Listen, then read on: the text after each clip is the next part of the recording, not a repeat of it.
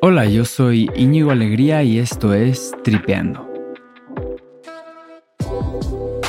En este podcast tenemos conversaciones con gente increíble que tiene una cosa en común.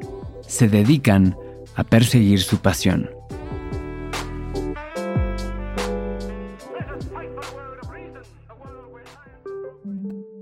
Hoy platico con Harris Whitbeck y su pasión siempre ha sido buscar historias que contar y contarlas. Harris tiene una extensa carrera como periodista siendo corresponsal de CNN desde 1991. Ha vivido y reporteado eventos internacionales como la guerra en Irak, el ataque a las Torres Gemelas, el movimiento militar insurgente del ejército zapatista en Chiapas o el tsunami en el Océano Índico al final del 2004, por nombrar algunos. Tantos eventos como distinciones como historias son las que tiene Harris en su haber. Él es originalmente Guatemala, aunque también se siente como un chilango más. Esta conversación resulta fascinante por poder revivir algunas de las historias más impresionantes que le han tocado vivir. Repasamos cómo es que persiguió su vocación por convertirse en periodista, sobre las lecciones que te deja el presenciar desde los más atroces actos de guerra o de destrucción masiva por desastres naturales hasta los más increíbles actos de amor, empatía y caridad. ¿Cuáles fueron sus momentos de mayor miedo y cómo manejar el miedo para usarlo como una herramienta a tu favor? Ya para el final del episodio, Harris nos platica de un episodio increíble sobre un renacer que tuvo.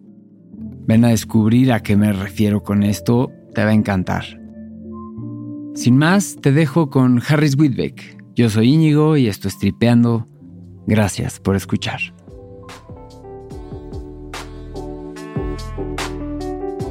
Si te parece bien, Harris, bienvenido a Tripeando.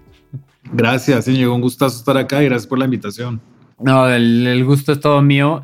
Y creo que para esta conversación, yo haciendo mi preparación y mis talking points, yo siempre intento como que buscar con mis invitados una capa más profunda de lo que puedo encontrar de su bio en línea. Y busco en esa capa extra buscar anécdotas y pues en tu caso, en tu caso, bueno, iba a decir que podrías escribir un libro, pero pues lo has hecho ya, ¿no? Sí.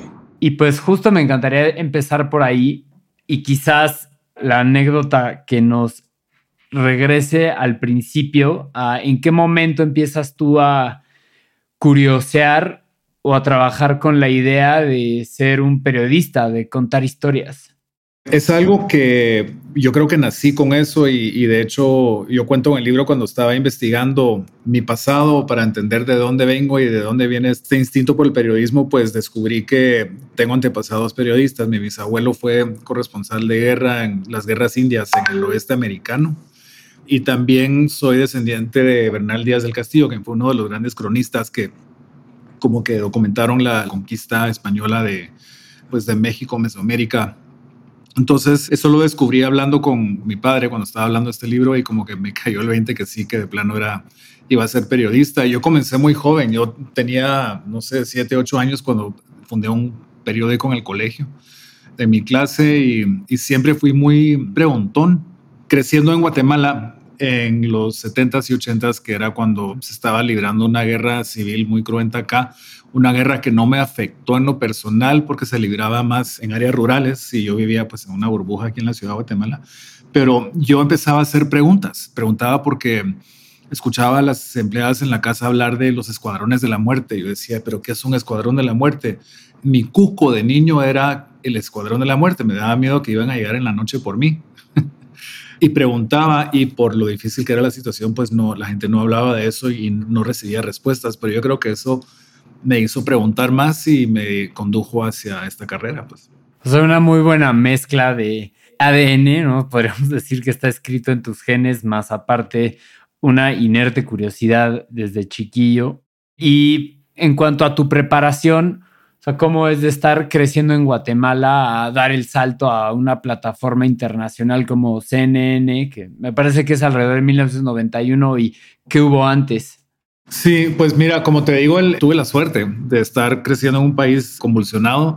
En la época, cuando yo tenía 13, 14 años, pues llegaba mucho corresponsal extranjero a cubrir la situación aquí en Guatemala. Y eh, yo me conseguí un trabajo en el Hotel Camino Real, que era el hotel donde se quedaban todos los reporteros. Trabajaba en un puesto de revistas ahí. Entonces yo los iba conociendo y les decía, mire, me puedo ir con ustedes a cubrir tal y tal cosa. Y como que me agarraron cariño, no sé, dijeron, este nerdo ahí, adolescente, que en vez de estar, eh, no sé, en la fiesta, anda buscando meterse en, líos. Pero así fui, y fui haciendo contactos a esa.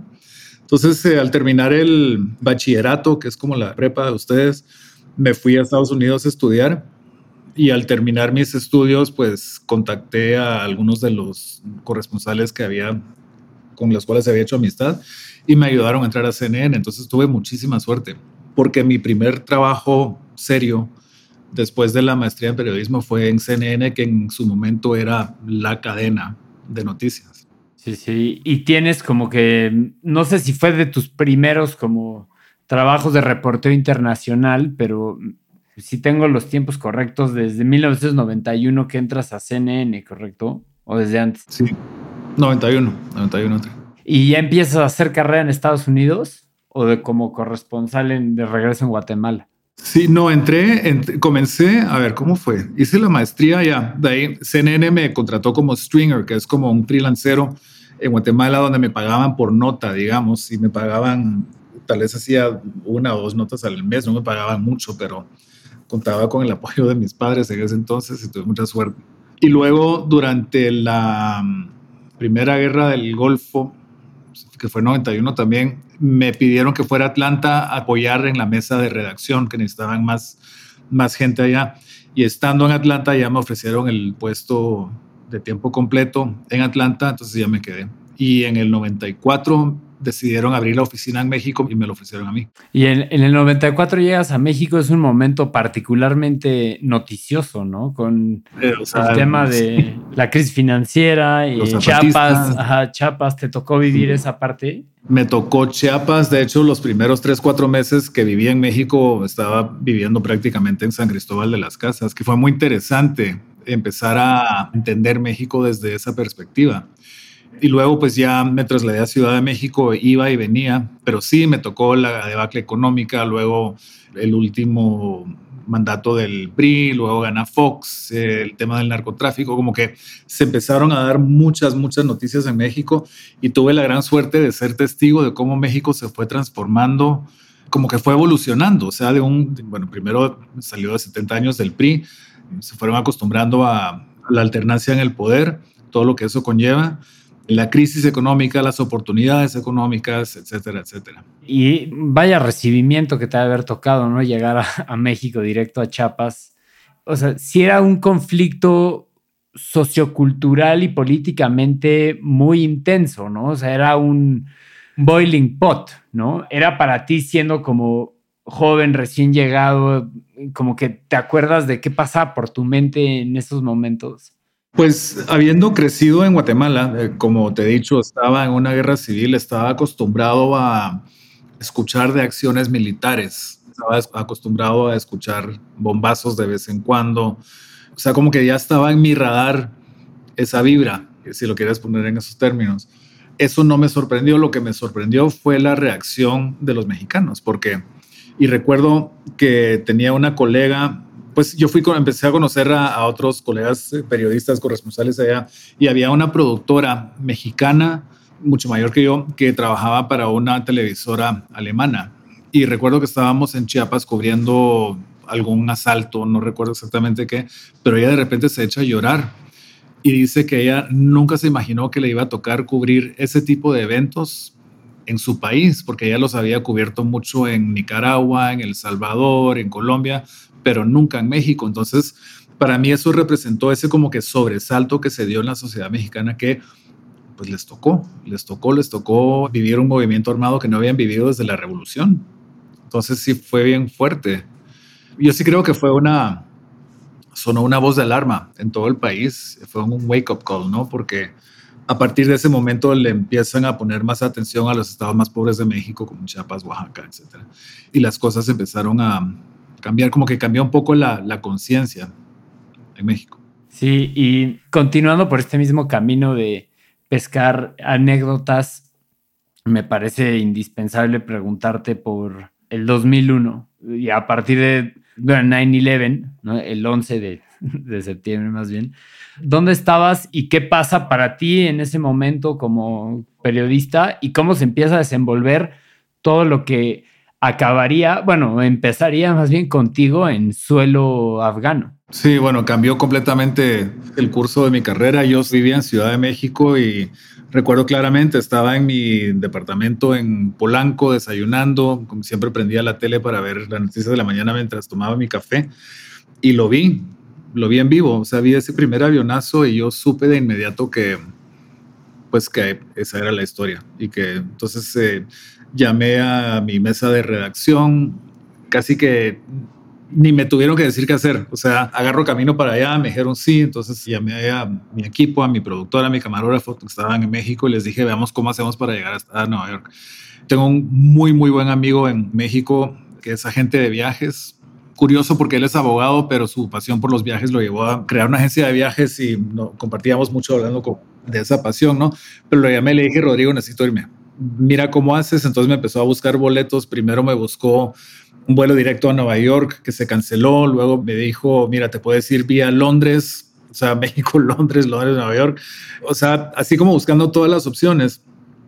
Pero como se fueron cerrando el espacio aéreo, me dijo, mira, lo más que puedo hacer es acercarte a Ciudad Juárez, te cruzas la frontera y ahí alquilas un coche y te vas por tierra. Es lo que paré haciendo, que fue muy interesante hacerlo así porque tuve un par de días para ir como que cruzando todo Estados Unidos lentamente, escuchando las radios locales y como que realmente palpando el sentir de una población entera que estaba totalmente violentada, que nunca, nunca, nunca se le había imaginado que algo así iba a pasar para mí en la vida he aprendido que lo más importante en la vida es el proceso y no el resultado final.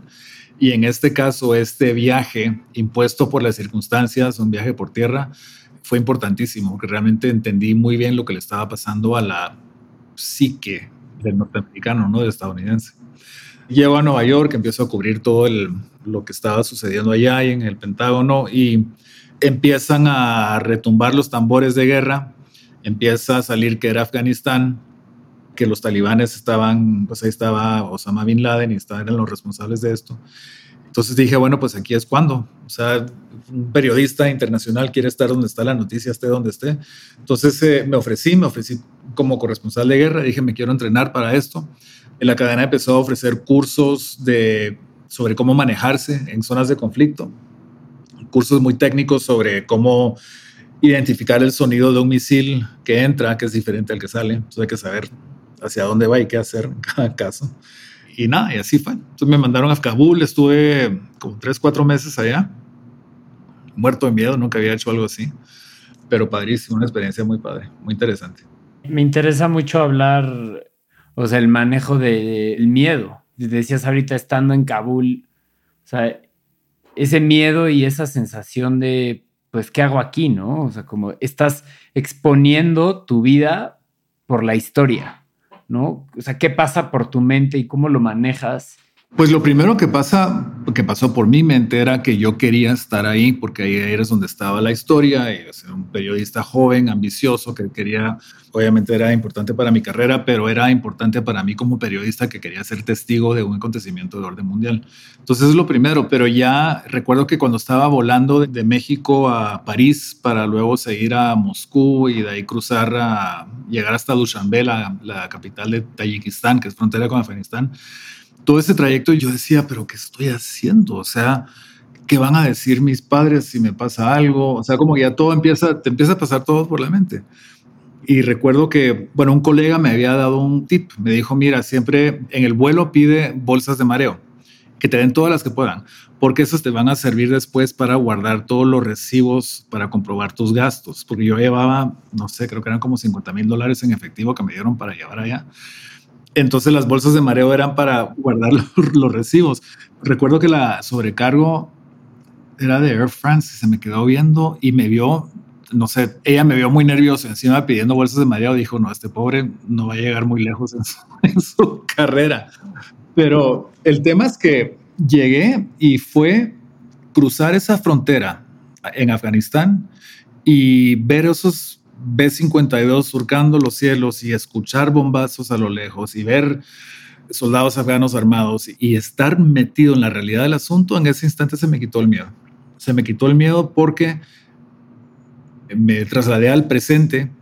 O sea, para mí el miedo es el futuro y el futuro no existe.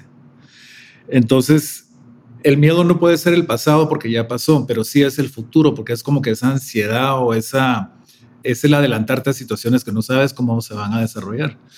Y al estar enfocado en el presente, haciendo mi trabajo y buscando la información y redactándola y procesándola y haciendo toda la logística para enviarla por satélite, me enfoqué en lo que estaba haciendo, en el proceso.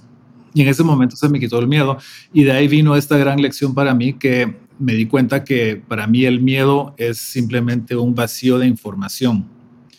Y cuando llenas ese vacío, existe un vacío y si no hay información se llena de miedo, pero si se llena de información no hay lugar para el miedo, entonces te quita.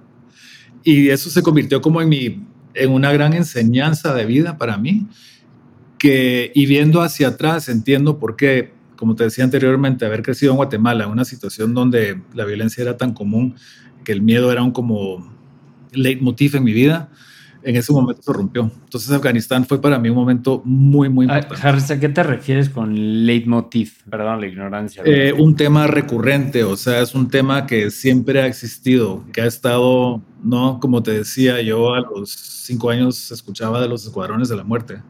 Y eso le pasa a muchísima gente en nuestros países, o en cualquier país donde que pasa por estos procesos, ¿no? Y creo, lo curioso es que esta filosofía que nos compartes, o sea, se puede aplicar, obviamente, o sea, es como muy claro el escenario de estar entrando en territorio afgano en el 2001, ¿no? Pero sí lo puedes aplicar desde una trinchera mucho más, no sé, terrenal, ¿no? De exponerte a ser, no sé, public speaker, a buscar un cliente, ¿no? hacer una presentación. Lo puedes aplicar a cosas mucho más cotidianas. Absolutamente. Y claro, es fácil decirlo, requiere de cierta disciplina, requiere de cierto, o sea, la disciplina de intentar estar siempre en el presente. No es fácil, o sea, y el miedo es natural, el miedo es un instinto que tenemos para sobrevivir, o sea, es un instinto que traemos para, que tiene una función muy específica. Pero en mi caso, me ha servido aplicar eso cuando recuerdo que lo debo aplicar y me ha servido. ¿Y cómo practicas estar en el presente? ¿Tienes alguna práctica, no sé, digo, las comunes, ¿no? De respiración, meditación. ¿Cómo te reencuentras tú con el presente? Sí, pues son prácticas que adopté mucho más tarde en mi vida. Meditación, respiración, básicamente. Cuéntame un poco de Afganistán. O sea, ¿qué tal Kabul? ¿Qué tal su gente? O sea, fuera de la evidente y absorbente situación de la guerra, hablamos de Afganistán casi como un, tiene un estigma terrible, ¿no? Y, más ahora eh, que fue el año pasado, ¿no? Que volvió a hacer la toma por los talibanes, pero ¿qué tal Afganistán? Es un país hermoso, o sea, el número uno a nivel geográfico es hermoso, hermoso, hermoso. Unas, la cordillera, las montañas, ¿no? son espectaculares. Pues yo crucé los Hindukush a pie y a caballo porque no, pues por temas de logística. Entonces tuve la oportunidad eso es de Tayikistán, Afganistán, y cruzas la cordillera a pie. Sí, la frontera norte. De nuevo, te hablaba anteriormente del cómo el proceso es más importante que el resultado final. Por temas puramente de logística, fuera de mi control, me tocó, fueron como cinco o seis días a caballo y a pie, cruzando esa cordillera para llegar a Kabul. Y me dio una introducción maravillosa a ese país. Y claro, te digo, fue 2001 y no he vuelto. Algún día quisiera regresar pero sí recuerdo claramente esas montañas, entrar a unos poblados, recuerdo que entramos a una población y una señora nos dio unas sandías enormes que eran como que lo más delicioso que había visto en mi vida, una generosidad muy, muy evidente dentro de la población. Nos recibían, claro, nos recibían con miedo. En algunas poblaciones nunca habían visto a occidentales. Imagínate, llegaba yo con todo mi equipo y cámaras y éramos muy raros, y, pero nos recibían muy bien, muy, muy bien. Entonces, sí, yo creo que lo que más recuerdo es como que la calidez de la gente, gente que te daba todo lo que tenía en situaciones tremendamente adversas, ¿no? Pero sí, es un gran, gran país. ¿Y tuviste contacto, o sea, en esos poblados, etcétera, no son lugares donde está el talibán, o, sí, o... Pues no, evidentemente. Sí, o sea, no, no evidentemente, pero sí había mucho miedo. En los pueblos no había tanta presencia militar, era más ya al llegar al valle de Panjshir, que es ya saliendo de la cordillera, entras al valle del Panjshir justo antes de entrar a Kabul, y ahí ya empezabas a ver más, bueno, esto ya es un conflicto, ¿verdad? Recuerdo una vez, yo estaba viajando con un equipo de televisión sudafricano y la productora que llevaba toda la vida cubriendo todas las guerras de África, o sea, una crack esa mujer. Ya el último trayecto para entrar a Kabul era una carretera asfaltada pequeña, así como recta, recta, recta. Y nos habían dicho que estaba minada, que no se podía transitar, que estaba, pues había minas de, que explotaban. Entonces ella dijo, pues vamos a hacer lo siguiente. Voy a contratar a un taxista y le voy a pagar 100 dólares para que maneje, que vaya unos 200 metros adelante de nosotros para saber si hay minas o no. y yo decía, o sea, le estás dando 100 dólares para que ponga... Para ponga su vida en riesgo. Y el taxista dijo, sí, perfecto, no hay problema. Y obviamente pasó él y pasamos nosotros y, no pasó nada. Pero el enfrentarte a ese tipo de situaciones que llevan a la gente a tomar ese tipo de decisiones, eso es la guerra. Eso, para mí, eso es lo más cruel de la guerra. Por un lado, una productora a quien admiro mucho que puedas llegar a ser tan fría para buscar eso como una solución. Y por otro lado, un taxista que diga, pues sí, voy a tomar ese riesgo. O sea, es muy fuerte. Sí. Wow. Hagamos un fast forward tres años a otro momento. Sé que te tocó vivir, corrígeme si me equivoco, pero es el 2004 en el maremoto del Océano Índico en Sri Lanka, ¿correcto? Sí, 2005, 2005, año nuevo 2005. 2005. Y, o sea, hablamos de uno de los tsunamis más devastadores de la historia, ¿no? Del cual se debe tener registro. Y ¿Qué tal fue para ti ese shock, esa, la devastación? pues mira, fue muy fuerte, fue año nuevo. Yo estaba en mi casa y es tradición que los años nuevos siempre se llena de amigos, de gente de, diferentes partes del mundo y estaba preparándome para recibir a mis amigos que venían de fuera. Cuando me llaman de Atlanta y me dicen hay un tsunami en Sri Lanka, yo digo, voy, ¿a dónde voy? me dicen, pues llega a Colombo. De nuevo, el vuelo, el salir corriendo, el dejarle dicho a mis amigos, yo no, no voy a estar, pero están en su casa y tomar un vuelo, en ese caso tomé un vuelo de Guatemala a México, de volé a Frankfurt y bueno, el llegar ahí en todo el trayecto, yo nunca había estado en Sri Lanka, no había estado en el sudeste asiático, entonces tenía que enterarme lo más que podía de lo que iba a ir a vivir, por lo menos entender un poco el contexto cultural del país. CNN tenía, tiene hasta la fecha un gran departamento de research, de investigación, y cuando llegué a México me tenían en el aeropuerto, un productor me tenía un fajo de documentos para que leyera en el vuelo y para llegar ahí un poco más empapado de lo que era. Y al llegar ahí, de nuevo, fue entrar en modo acción. A mí me mandaron a Sri Lanka porque CNN ya había desplazado a un contingente enorme por toda la región del Océano Índico. Entonces en Sri Lanka no tenían gente y por eso me mandaron a mí ahí. Y nada, fue llegar, ponerme a trabajar, cubrir largas distancias por tierra, buscar gente que me quisiera contar su historia y transmitirlo.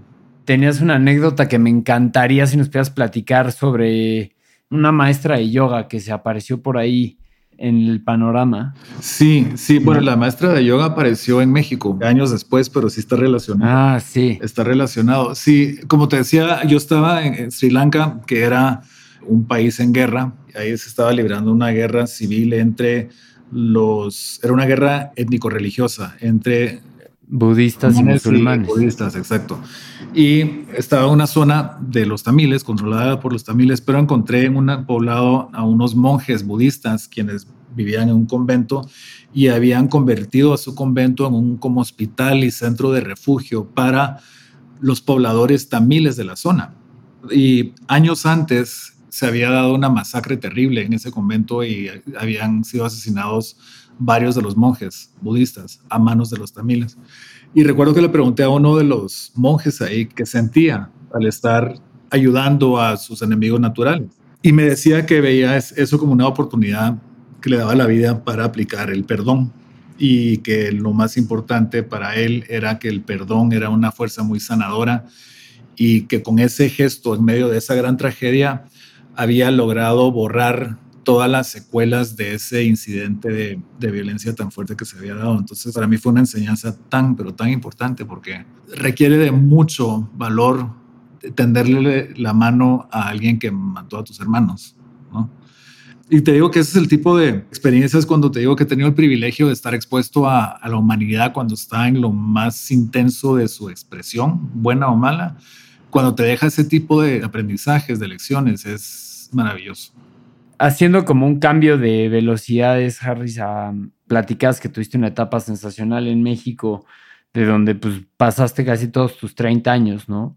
Es el momento donde te toca vivir y estar aquí trabajando dentro de muchas otras cosas durante la guerra con el narco, es más o menos esa época. Sí, o sea, fue cuando comenzó, digamos, la expresión más cruel más cruenta de la guerra del narco también fue la época cuando se estaban dando muchísimos secuestros y había, pues, habían casos terribles como el mocha orejas y el cortadedos y estos personajes que surgían que eran terribles, terribles, terribles. Y sí, y a mí me tocaba pues como que cubrir eso día a día y después procesarlo y, y procesarlo no solo como periodista extranjero, con esa mirada, sino también como yo llegué a querer mucho México. Yo me autodenomino chilango. Sí, sí. o sea, porque realmente eh, llegué a sentirme muy en casa ahí. Entonces yo cubría esas historias pues con la mirada del periodista como más impasiva, digamos, más, objetiva, pero también con la indignación de un residente de esta ciudad, con muchos amigos mexicanos, con mucho amor por el país y por su gente. Entonces, eh, sí fue, fue muy fuerte. ¿Y cuál es el bagaje emocional? O sea, perdón por el anglicismo, pero o sea, it takes a toll, ¿no? O sea, te pasa factura estar como continuamente expuesto a pues una faceta, si no es una faceta, sino es que la faceta más oscura de la humanidad y de la violencia, ¿no? O sea, ¿cómo te mantienes sereno? Pues, sabes que mucha gente me ha preguntado eso y no sé.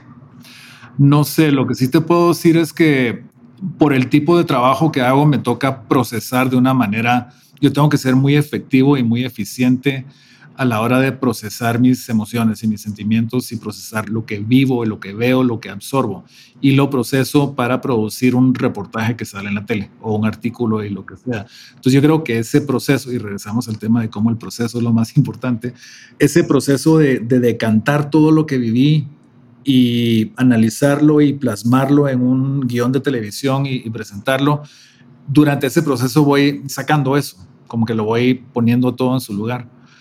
Además, yo soy una persona bastante tranquila, soy bastante ecuánime y no me altero muy fácilmente. Y claro, he hecho mi trabajo como todos, no he hecho, he leído mucho, he estado en terapia, de nuevo, no porque haya padecido del estrés postraumático, pero porque sí quería estar muy consciente de los efectos que esto podría tener en mi vida. Entonces, como que lo quería abordar desde el principio, ¿no? Desde el inicio. Entonces, así lo he ido manejando todo. Leyendo mucho, pensando mucho, escribiendo mucho, caminando, meditando, haciendo yoga.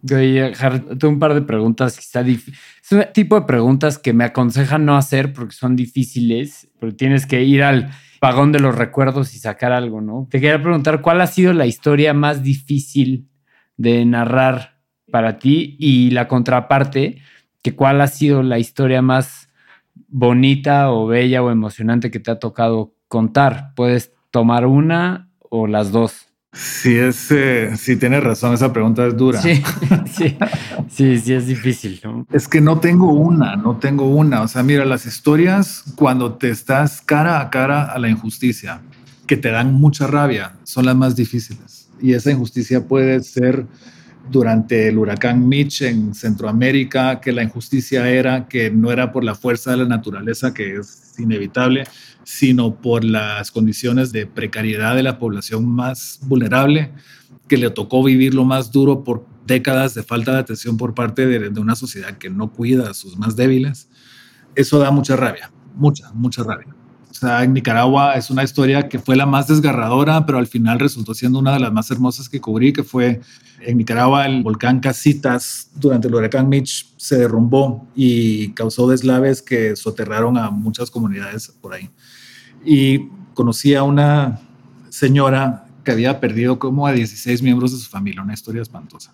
Y me dijo que sus sobrevivientes estaban en un hospital a X cantidad de distancia de este pueblo. Entonces fuimos al hospital a entrevistar y ahí conocí a un muchacho que se llamaba Bayardo, tenía unos 13, 14 años y estaba en una cama de hospital muy golpeado y me contó que él se había quedado solo en la vida. Vio como la corriente de lodo se llevó a su mamá, que solo tenía a su madre, no tenía nadie más, y él estaba solo, solo, solo, solo, solo. solo. Yo me decía, pero ¿qué le puedo preguntar yo? ¿Qué, o sea, ¿qué le puedo decir yo?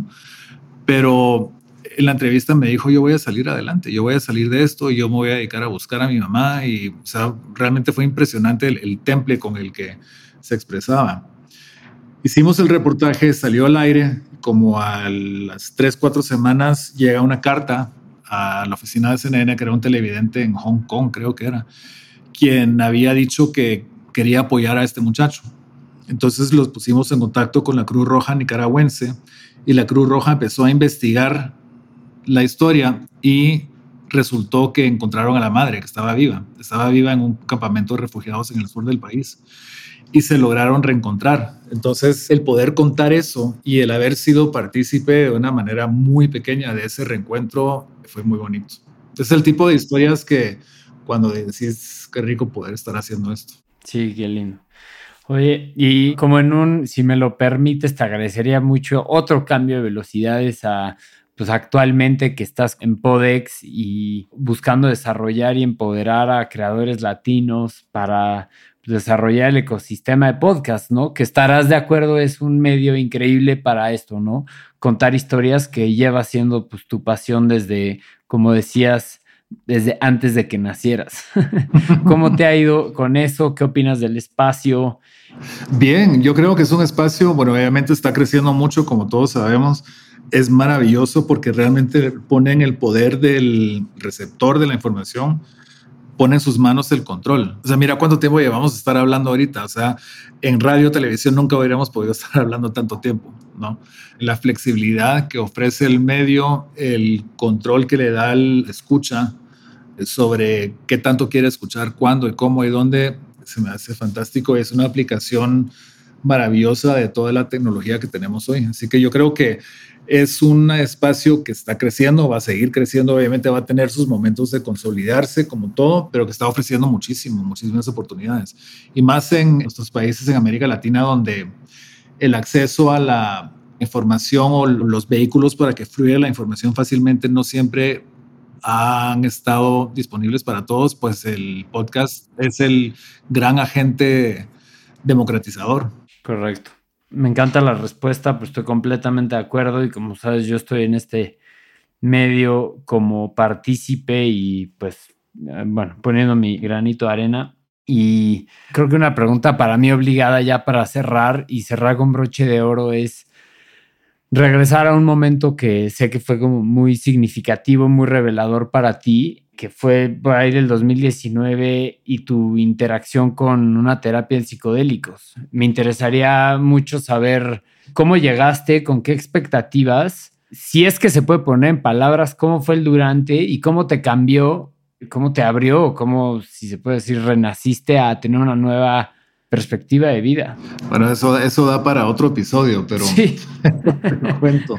Mira, me cayó me llegó cuando me tenía que llegar. O sea, te digo, yo nunca he experimentado con drogas. O sea, cuando era adolescente, más joven, nunca fue mi rollo, para nada.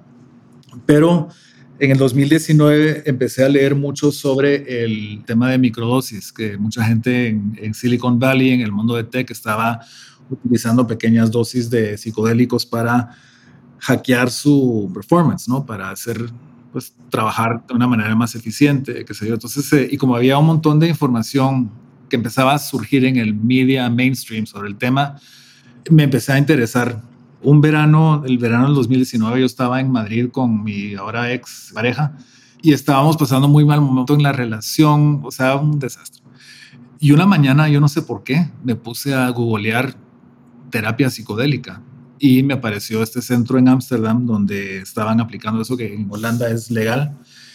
Y me gustó mucho la idea. Dije, pues yo voy a, yo de repente es algo que necesito, de repente es algo que me llegó.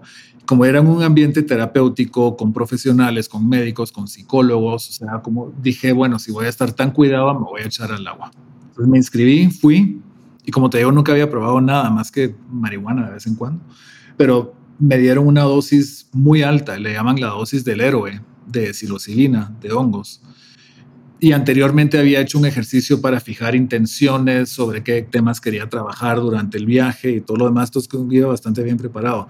Y quería trabajar tres temas específicos: el miedo, un como que bloqueo creativo que tenía en mi vida en ese momento y la ansiedad en general que tenía que ver con mi situación en mi vida personal. Entonces eh, me entregué, como te digo, como me sentía muy cuidado, dije, pues le voy a entrar a esto flojito y cooperando, como dicen ustedes. Y me empezaron a caer 20. O sea, fue la experiencia más enriquecedora, más hermosa, más, como te dijera, me cambió la vida. Hay un antes y un después. Porque mi tema con el miedo lo terminé de trabajar. El tema de la creatividad, pues saliendo de eso empecé a escribir el libro que se publicó seis, ocho meses después. Y como que retomé contacto con lo divino que todos traemos dentro. Y suena bastante arrogante decir eso, pero como que entendí que todos tenemos un enorme potencial divino que viene de nuestra creación y que cuando estamos en momentos de dudas o de crisis o de no saber qué hacer con nuestras vidas, lo único que tenemos que hacer es como que reconectarnos con eso, recordar de dónde venimos y quiénes somos y recordar que somos todos parte de un uno mucho más grande que nosotros.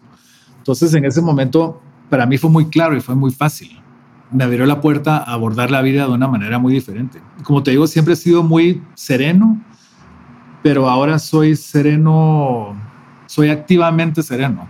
Sí, sí, de nada sentido. Pues con eso cerramos. Me da muchísima curiosidad y agradezco mucho escuchar esa experiencia que tienes de primera mano para cuando estoy seguro que en algún momento llegará para mí y pues dejar que si hay que hacerlo, hay que hacerlo bien, en un buen lugar, setting, intenciones, etcétera, ¿no? O sea, recordar eso que no es cualquier cosa, o como también decimos nosotros, no son enchiladas. ¿No? Exactamente, exactamente. Pues, eh, Harris, siempre cierro preguntando si hay algo más que me falte. Hemos cubrido muchísimo, pero.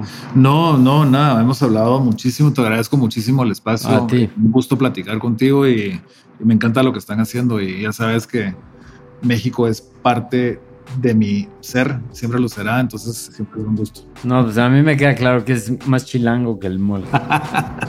Te lo agradezco Muchas gracias, Harry.